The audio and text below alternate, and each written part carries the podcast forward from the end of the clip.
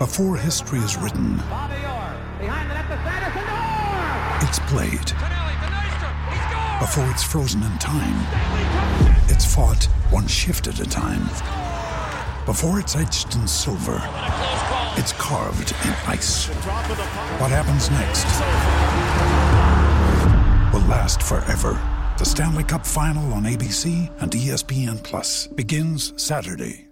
Now's the time to save 30% on wedding jewelry, only on BlueNile.com. Make sure your wedding ring is the one with your pick of diamond and lab grown diamond bands, all hand finished and graded for excellence. Or surprise her with something blue she'll love for life, like a stunning pair of sapphire earrings. Blue Nile's jewelry experts are available 24 7 to help, from fit questions to style advice. Right now, get up to 30% off at BlueNile.com. BlueNile.com. Hello, I'm Scott Soshnick. And I'm Eben Novy Williams, and this is the Sports Law Roundup, sports business podcast, the Sporticast.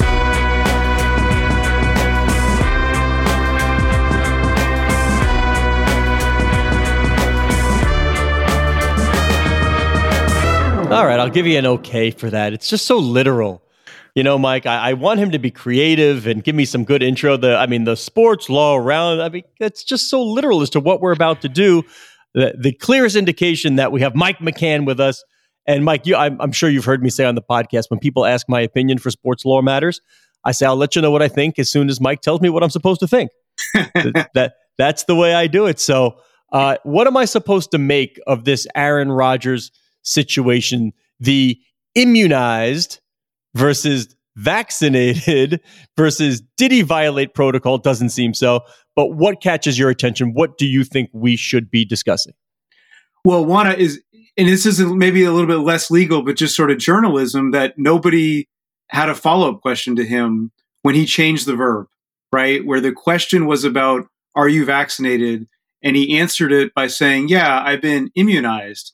So that was an intentional thing, right? People don't change a sentence from a question. So that that to me was interesting that he just didn't that there was no follow up. I mean that that that struck me as sort of clearly grounds for a, a point of clarification. But I assume he means natural immunity, and from his vantage point, he feels like he's protected against the virus. Of course, that didn't turn out to be correct, but there's that issue, and then there's the issue of what did he tell the team, and if he failed to comply with the with the vaccination requirement that the league and the players association came up with. There are all sorts of rules about wearing a mask and other steps that players who aren't vaccinated have to follow. He could be fined for them.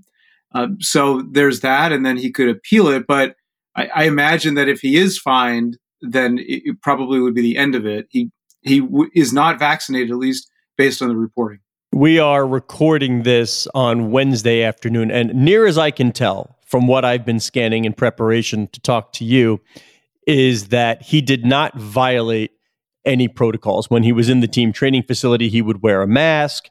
Uh, the NFL knew he was not vaccinated. The team knew he was not vaccinated.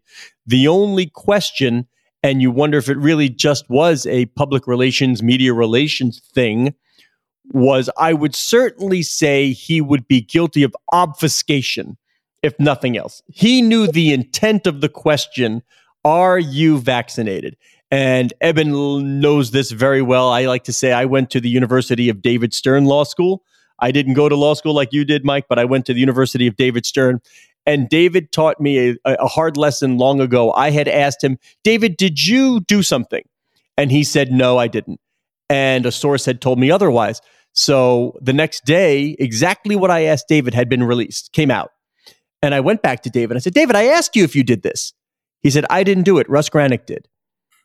And he looked at me, said, I'll never lie to you, but Scott, you need to ask the question you want answered. I gave him wiggle room. He didn't lie. I said, Did you? And he said, No, I did not. Now, the question should have been Did you, anybody in the employ of the NBA, or anybody representing the NBA do? That's the proper question. So I was I was kind of happy. I would think that you, as a law professor, would sort of enjoy the mental gymnastics of Aaron Rodgers, and, and maybe this is a lesson to to students. It's just that ask the question you want answered.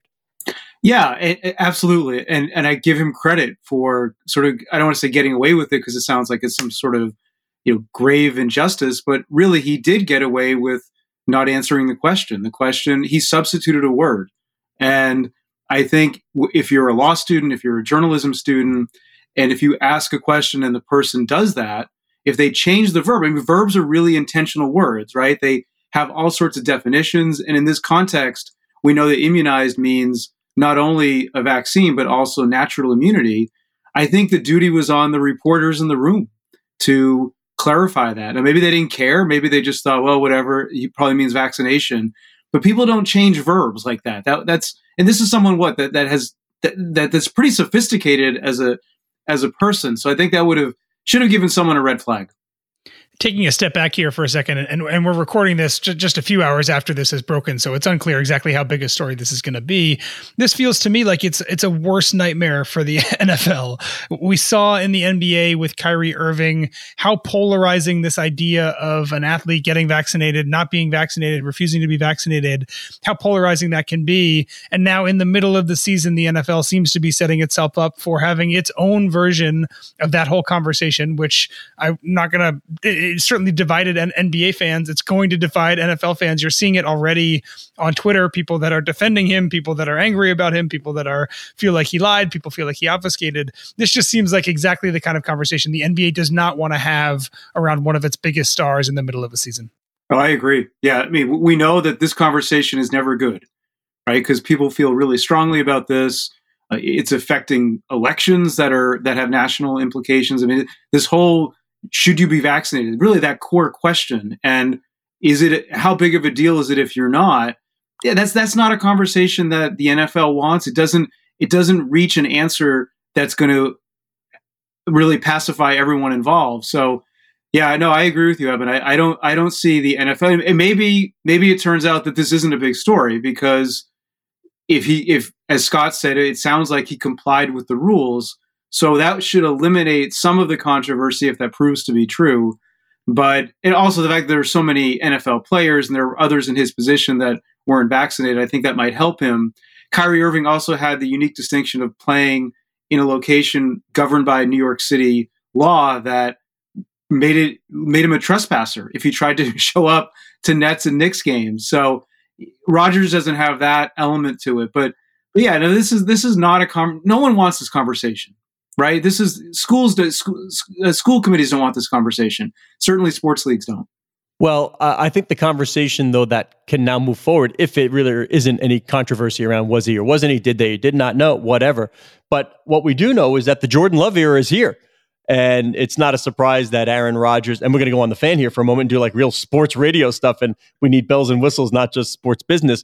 But I mean, there is a bit of sports business element to the fact that the kid they drafted to ultimately take his place, it angered Aaron. There was a, you know, there was there was definitely bad blood, but he, you know, this could likely be his last year before we see the Jordan Love era. So we're going to get a peek at Jordan Love. Uh, the fans are going to get a peek at Jordan Love, and maybe they know what they're in for. And there are large business implications on whether or not you have a ready-made quarterback to replace Aaron Rodgers. Yeah, I mean, look at look what happened in New England when Jimmy Garoppolo stepped in for Tom Brady when he was suspended. That changed the trajectory of a franchise, and certainly had business implications for Jimmy Garoppolo. If he doesn't get those four starts, he doesn't get the 130 whatever million dollar contract the 49ers gave him was. So certainly for Love, it's a great opportunity to make a fortune if he plays well, right? Because he's gonna this is this will be the what we'll remember about Love when Rodgers comes back. And I think Scott, you're alluding to the possibility that he could take the job conceivably, right? He could go in there and play really well and maybe snag the job. We know he's the quarterback of the future. Yeah, this is like the Mo Lewis moment, right? Mo Lewis knocked out Drew Bledsoe, in came Tom Brady. This could be what brought in Jordan Love and le- watch him throw for five touchdown passes and all is good. But Mike, let's switch gears a little bit to something that really is right in your lane, and that is the St. Louis Rams v NFL. Um, we have something we don't often see here. We've got owners not agreeing with each other. We've got owners confused what another owner is doing. We we have them upset um, with the owner of the LA Rams. Uh, this is your wheelhouse. What do folks need to know? Give us the primer about Stan Kroenke, why other owners are upset with him, and what are the implications? Yeah. So the, the big thing here is that Stan Kroenke signed an indemnification agreement, which said, putting it really sort of bluntly, he'll pick up the legal tab for litigation involving the relocation of the Rams from St. Louis to Los Angeles. And now, from what we understand, he's walking that commitment back, saying that he's not going to honor that agreement. Now, we haven't read the agreement. There are all sorts of terms in the agreement that might be implicated. We've only heard leaks from the NFL side. So it's very possible that he and his lawyers have some credible argument to say, we did agree to pay expenses for certain things and for a certain amount of money and up to a certain amount of money. There are all sorts of variables that could be there when I first heard about this lawsuit four or five years ago, I'm, I'm sure I rolled my eyes. It seems like there's good chance that people at the NFL did as well. How much money are we talking? If Stan has to indemnify everybody and this thing kind of continues in the trajectory it's going right now, where the NFL seems to be losing a lot, there may be a big settlement coming at some point soon. I mean, are we talking tens of millions, hundreds of millions, less, more? What is probably the, the paycheck that Stan is either going to pay or not going to pay associated with this at this point? I think tens of millions of dollars is certainly a number that we've seen. millions is a conservative number. I think we're probably getting into tens of millions based on how long this litigation has gone, based on the fact that every team is being sued, that there has been discovery in terms of providing materials, and also these teams use expensive lawyers. I mean, that's not an unimportant point. When you start having a, a billable rate that's high, it really can add up if there are a lot of hours. So it's it's clearly a, a number, Eben, that he finds objectionable. And we know his wealth. If he's finding this number objectionable, it's got to be pretty high. Yeah, I mean that's the thing I think that confuses me so much about this. He just built a five billion dollar stadium. The NFL is a, is a, about to be a twenty billion dollar a year revenue property. Uh, having a lawsuit that settles for tens of millions that one of the owners has to pay to me doesn't seem. And I get I don't have the money that Stan has, obviously, but that doesn't seem like that much money to get what is kind of consistently becoming a thorn in the NFL side, kind of away from their list of problems. Yeah, so I, I think there's a couple things. One is that he may fear that this case is not going to settle and that it goes to trial and the NFL loses with the local jury in St. Louis and the local jury comes up with some astronomical figure for damages. And the NFL says, hey, Stan, you got to pay most or, or all of this. I mean, that, that is, I'm sure he's worried about that because even with an appeal, the likelihood of the appeal getting it down to some reasonable number is not high. So I imagine he's thinking that this could actually be really awful for him, despite all the money that he has. And then secondly, I imagine he's thinking, you know, I'm getting blamed here.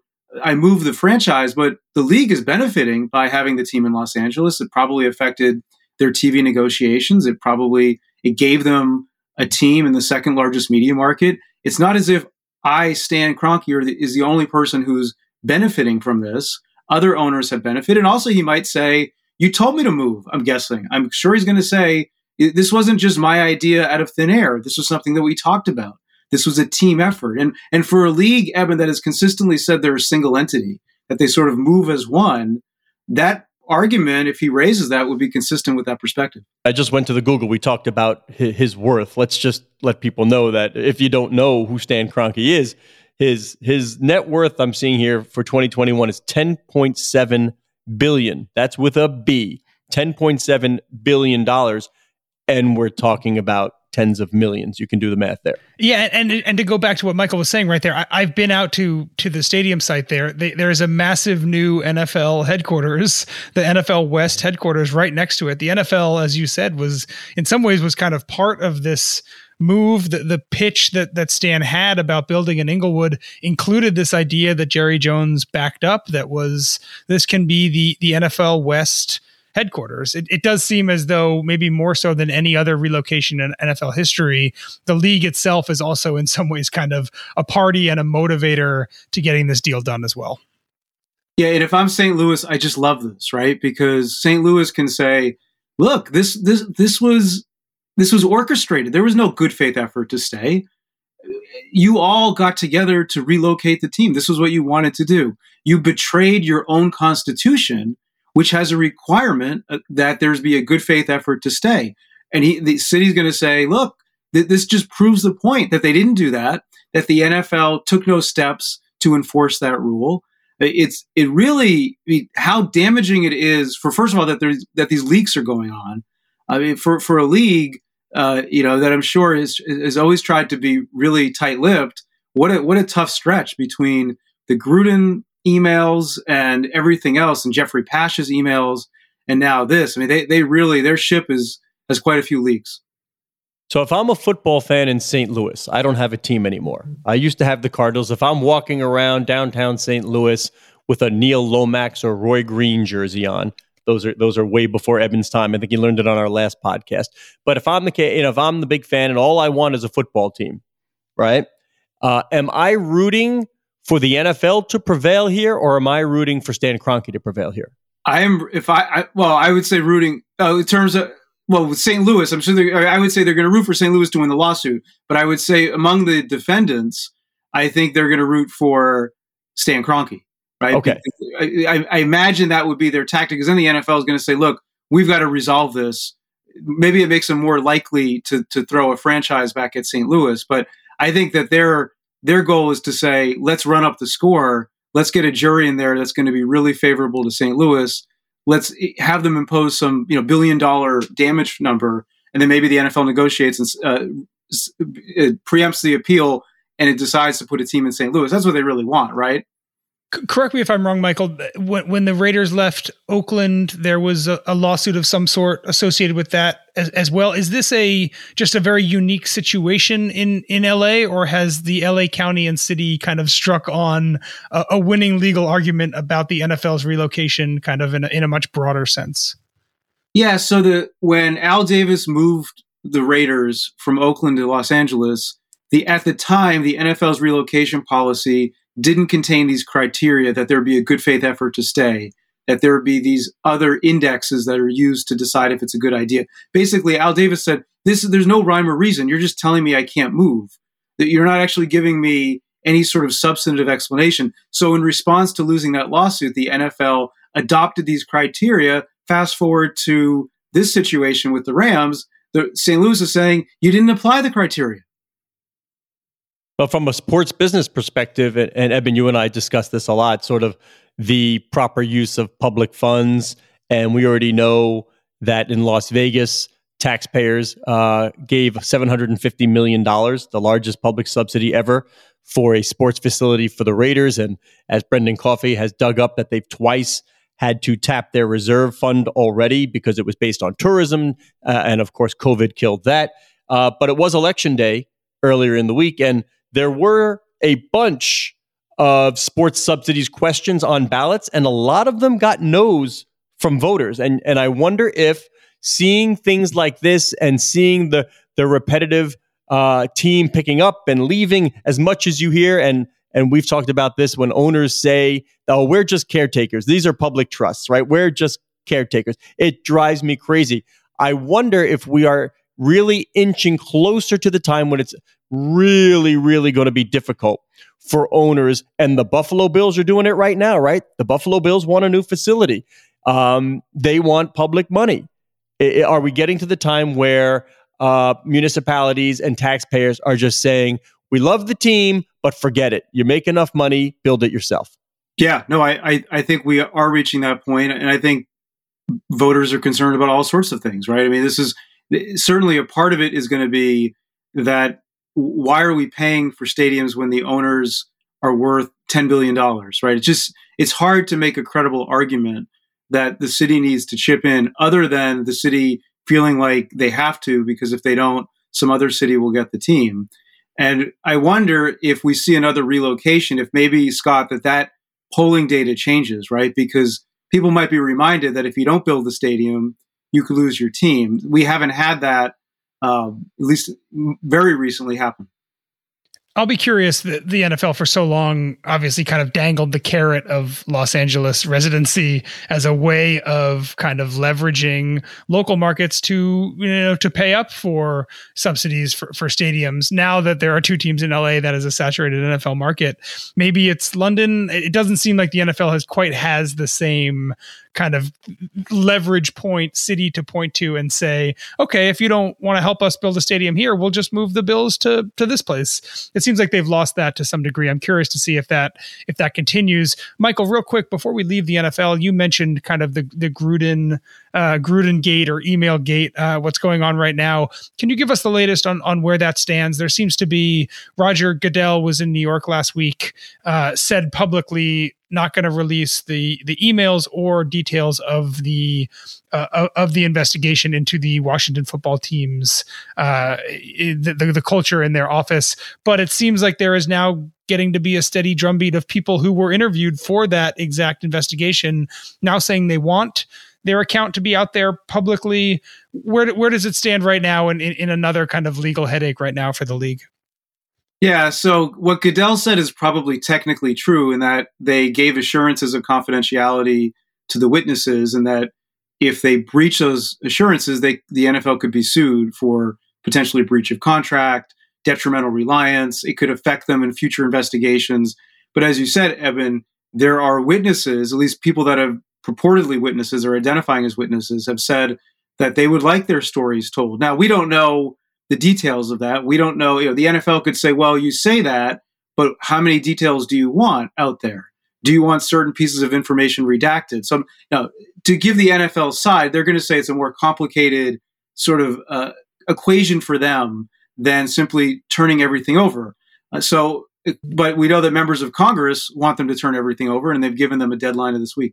Yeah, I think one of the interesting things about about this whole thing is that essentially the same day that Roger came out and said that, the NHL released its investigation into the Blackhawks in a manner that did both protect the confidentiality of the people who spoke, but also very clearly stated what was found as part of that investigation. It does seem like there is a, a, middle ground there in which the people's identities are protected, but the information they're sharing gets publicized. And the NHL's version of that actually seemed to be a very clear example of, of a way to do that, maybe satisfying both these sides. Yeah, it's a it's a great point. I mean, th- this is the use of redactions, right? That you simply redact some information from a document.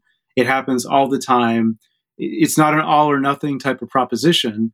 And as you noted, Evan, the NHL's approach seems to have been effective in, in terms of telling us what awful things happened without betraying assurances of confidentiality. Whereas the NFL here has said we can't release anything, uh, which strikes me as a sort of unreasonable position, even if the league can credibly say that it, it's worried about potentially being sued if it goes down that road.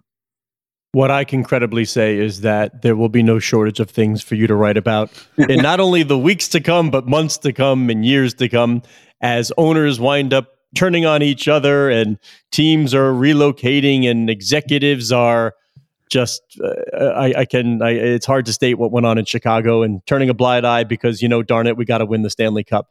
Uh, he is Mike McCann, our guest at McCann Sports Law on Twitter. Is that right? At McCann Sports Law, doing it by memory, Mike. Good, I got it. The other guy is Eben novy Williams at novy underscore Williams. Mike, where do you stand on the underscore in the Twitter handle? I, I despise it. You? Yeah, I mean, I mean, no offense to anyone who has it, but I, am just not an underscore person. I find it hard to type. Like it's not. It's not a sort of yes, right. Yes. yes. Why not put a speed bump on the track? Why don't you? Your criticism, Scott, has never bothered me, but hearing it come from Mike, that hurts. That yeah, I'm going to say this has got to this has got to sting. You can that ignore Soshnick all you want, Evan, but you are not going to ignore McCann. Yeah, I say it's there. not about the look of it. It's just like the, the, having to type it. I always find it hard to type an underscore. So it's really the, just a functional thing. It is just abject eh, inconsideration for one's fans, for one's friends, for one's coworkers. He just doesn't care enough to make things easy on us. Unbelievable. Anyway, our social media editor is Core Veltman. She loves it when I remind you that the show is at Sporticast, which is the hub of what will very soon become the Sportico Podcast Network.